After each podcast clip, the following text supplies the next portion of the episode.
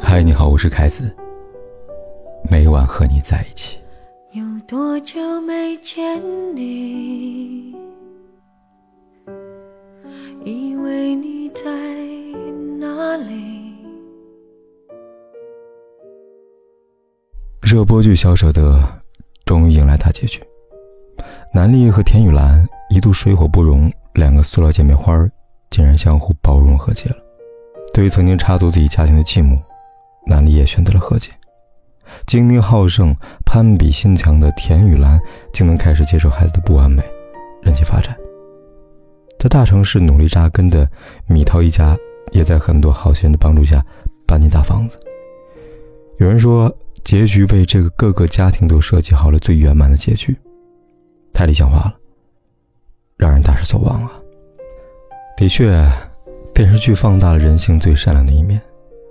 也掩盖了那些藏在人身上的恶。生活中真正有此完美结局的人生有多少呢？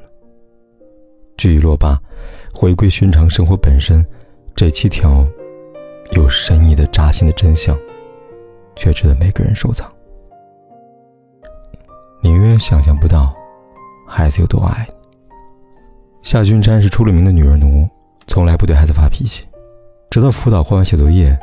发现他磨蹭拖拉，态度不认真，甚至还偷懒看漫画，他没忍住，中欢发了脾气，孩子一度被骂到呕吐。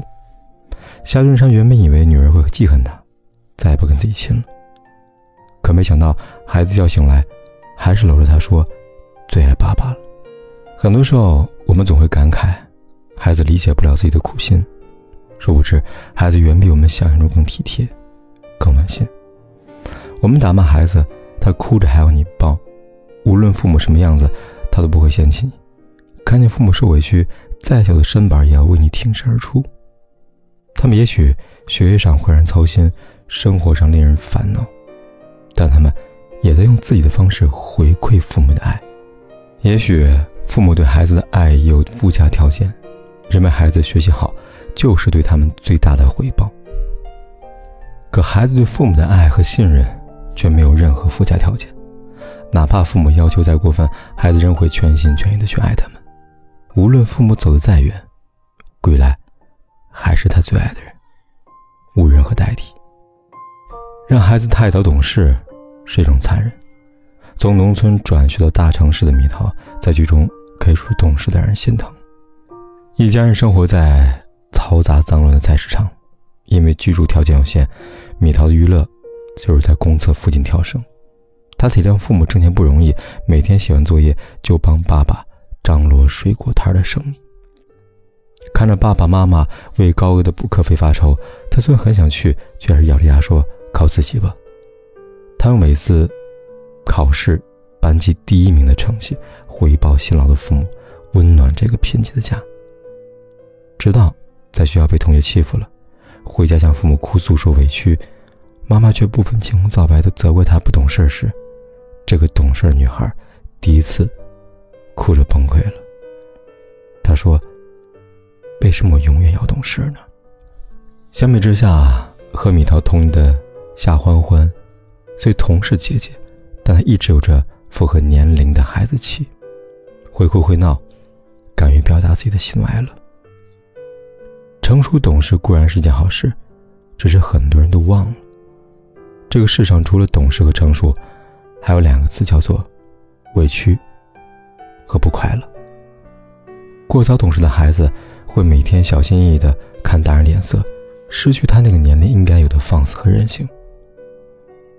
温尼科特说过：“如果一个人太正常，而失去了野性，这很可悲。”对于父母来说，让孩子过早懂事，其实是种残忍的教养。丧偶式婚姻是女人心中永远的痛。田玉兰这个角色确实不讨喜，她对孩子实行打鸡血式教育，更是明里暗里的和男力较劲儿。除了原生家庭原因之外，最关键在于老公这个家庭角色的缺失。严鹏对孩子教育漠不关心，都是田雨兰一刻不停的督促孩子学习。严鹏在家只会打游戏。一家三口的饮食起居都是田雨兰一个人在承担。此外，严鹏一直靠父母的资助过日子，不求上进。田雨兰逼迫孩子学习，不想让他走上父亲的老路。在田雨兰的婚姻当中，本是夫妻两人共同承担的责任，全部落在妻子一个人身上，做家务、盯孩子学习、操心父母的晚年生活，难处没人分担，委屈无处排解，明明有老公，却像多了个儿子一样。生活中。有许多男人回到家，包一放，鞋一脱，往沙发一躺，不是玩游戏，就是玩手机。在他们看来，孩子是瞬间长大的，家里地板是自己干净的，饭菜都是自己香的，衣服永远是自己洗干净、码整齐的。找不到东西时，只需大喊一声“老婆”，就会有人送到跟前。同一屋檐下，同一个锅里吃饭，明明是两个人的战场。却是看见一个人扛枪上阵。电影《世界上最大的父亲》里有这么一句台词：“曾以为世界上最糟糕的事情是孤独终老，其实不是，最糟糕的是与那个让你感到孤独的人一起终老。”婚姻的终极意义是两个人携手打怪升级，而不是一方冲锋在前，另一方只想做逃兵。接纳平凡是我们一生的修行。很多人活得焦虑的根本原因，在于他们接纳不了自己的平凡，无法和自己和解。而田玉兰从幼儿园开始，几乎每天都带着孩子，自由奔赴各种辅导班，为的就是体现自由的优秀，也能在家宴上更胜男离丑。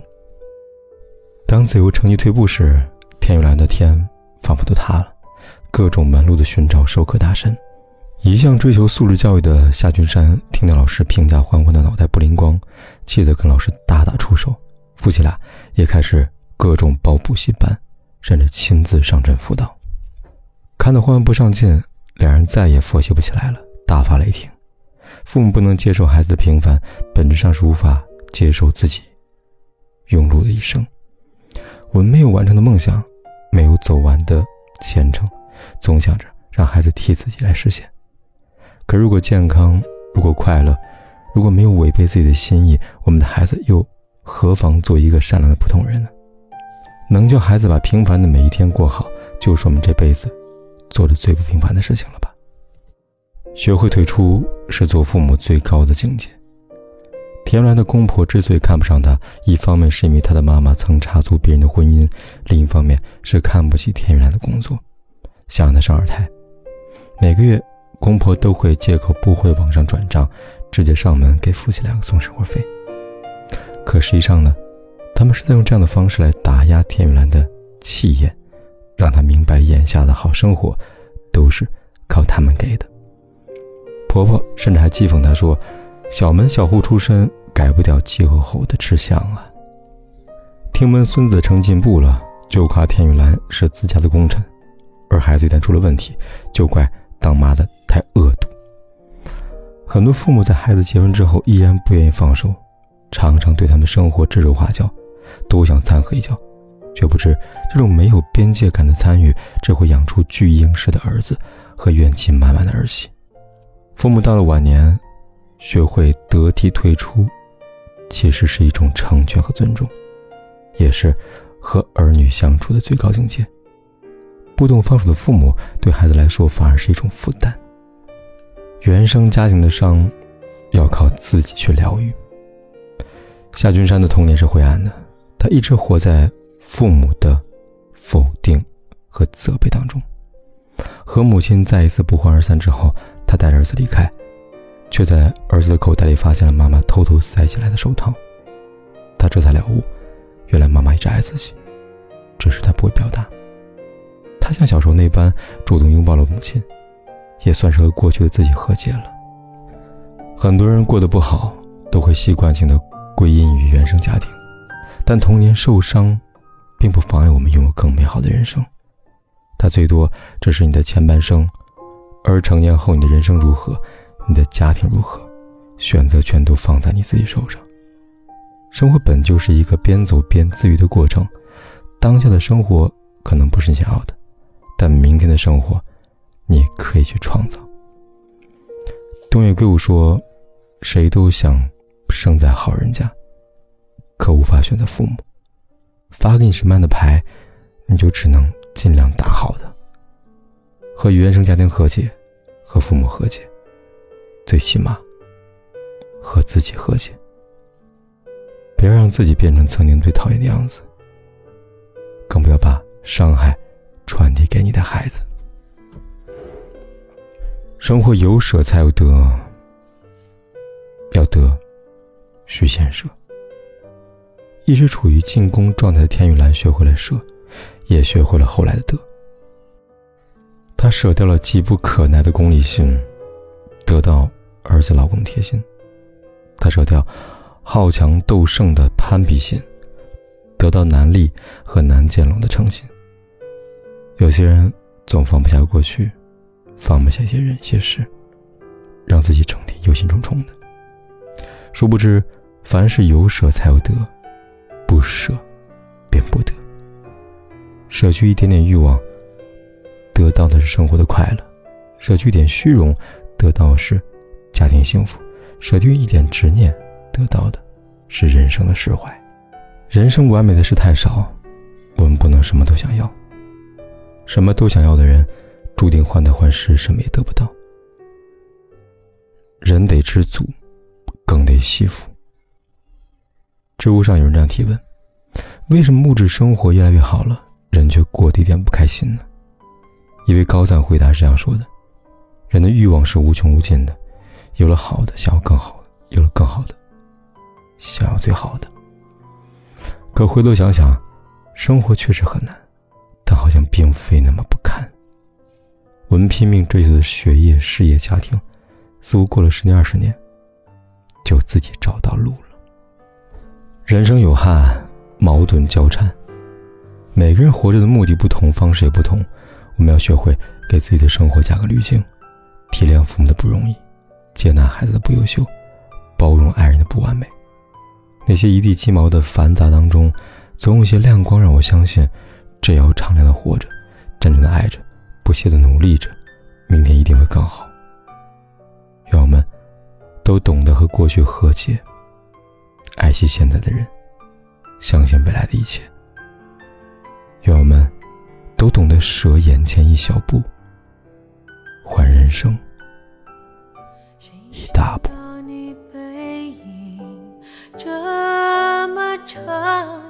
回头就看到你。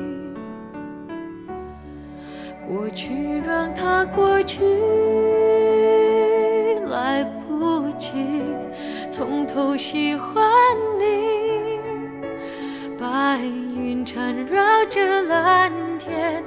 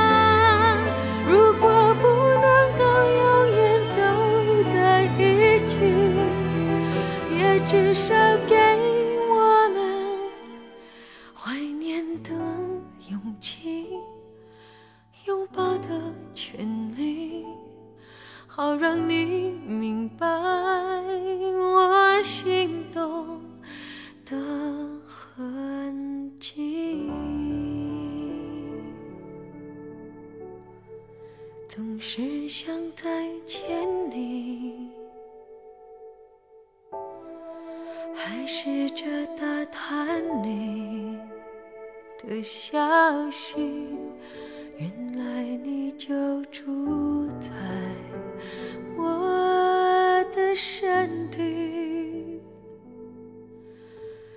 不管天有多黑，夜有多晚，我都在这里说一声晚安。